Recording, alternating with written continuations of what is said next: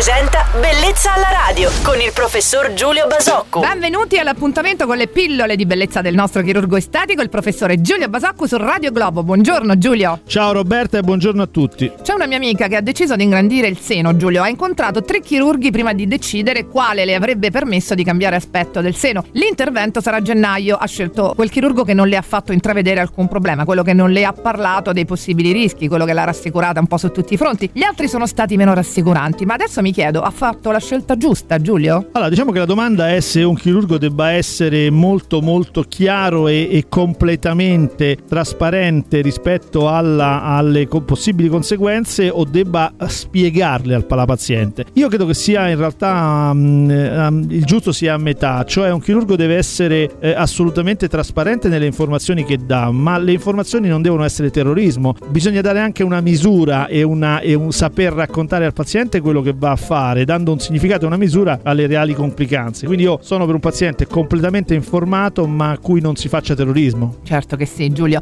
Cosa scatta tra paziente e chirurgo estetico? Ce lo sai spiegare? Ma deve scattare una, un'empatia, cioè deve scattare un rapporto che, come dire, va al di là della semplice informazione dell'atto chirurgico, deve scattare un rapporto in cui tra i due eh, c'è comprensione, c'è voglia di, di capirsi, di, di comprendersi, di andare oltre il semplice atto chirurgico, ma di trasformare l'intervento chirurgico in un percorso che si fa a mano nella mano. Sono consigli importantissimi, teneteli sempre bene in mente quando dovete fare scelte come queste. Io ringrazio il nostro chirurgo estetico Giulio Basocco, il quale torna domenica sempre su Radio Globo. Giulio, felice weekend. Buona domenica a tutti. Bellezza alla radio.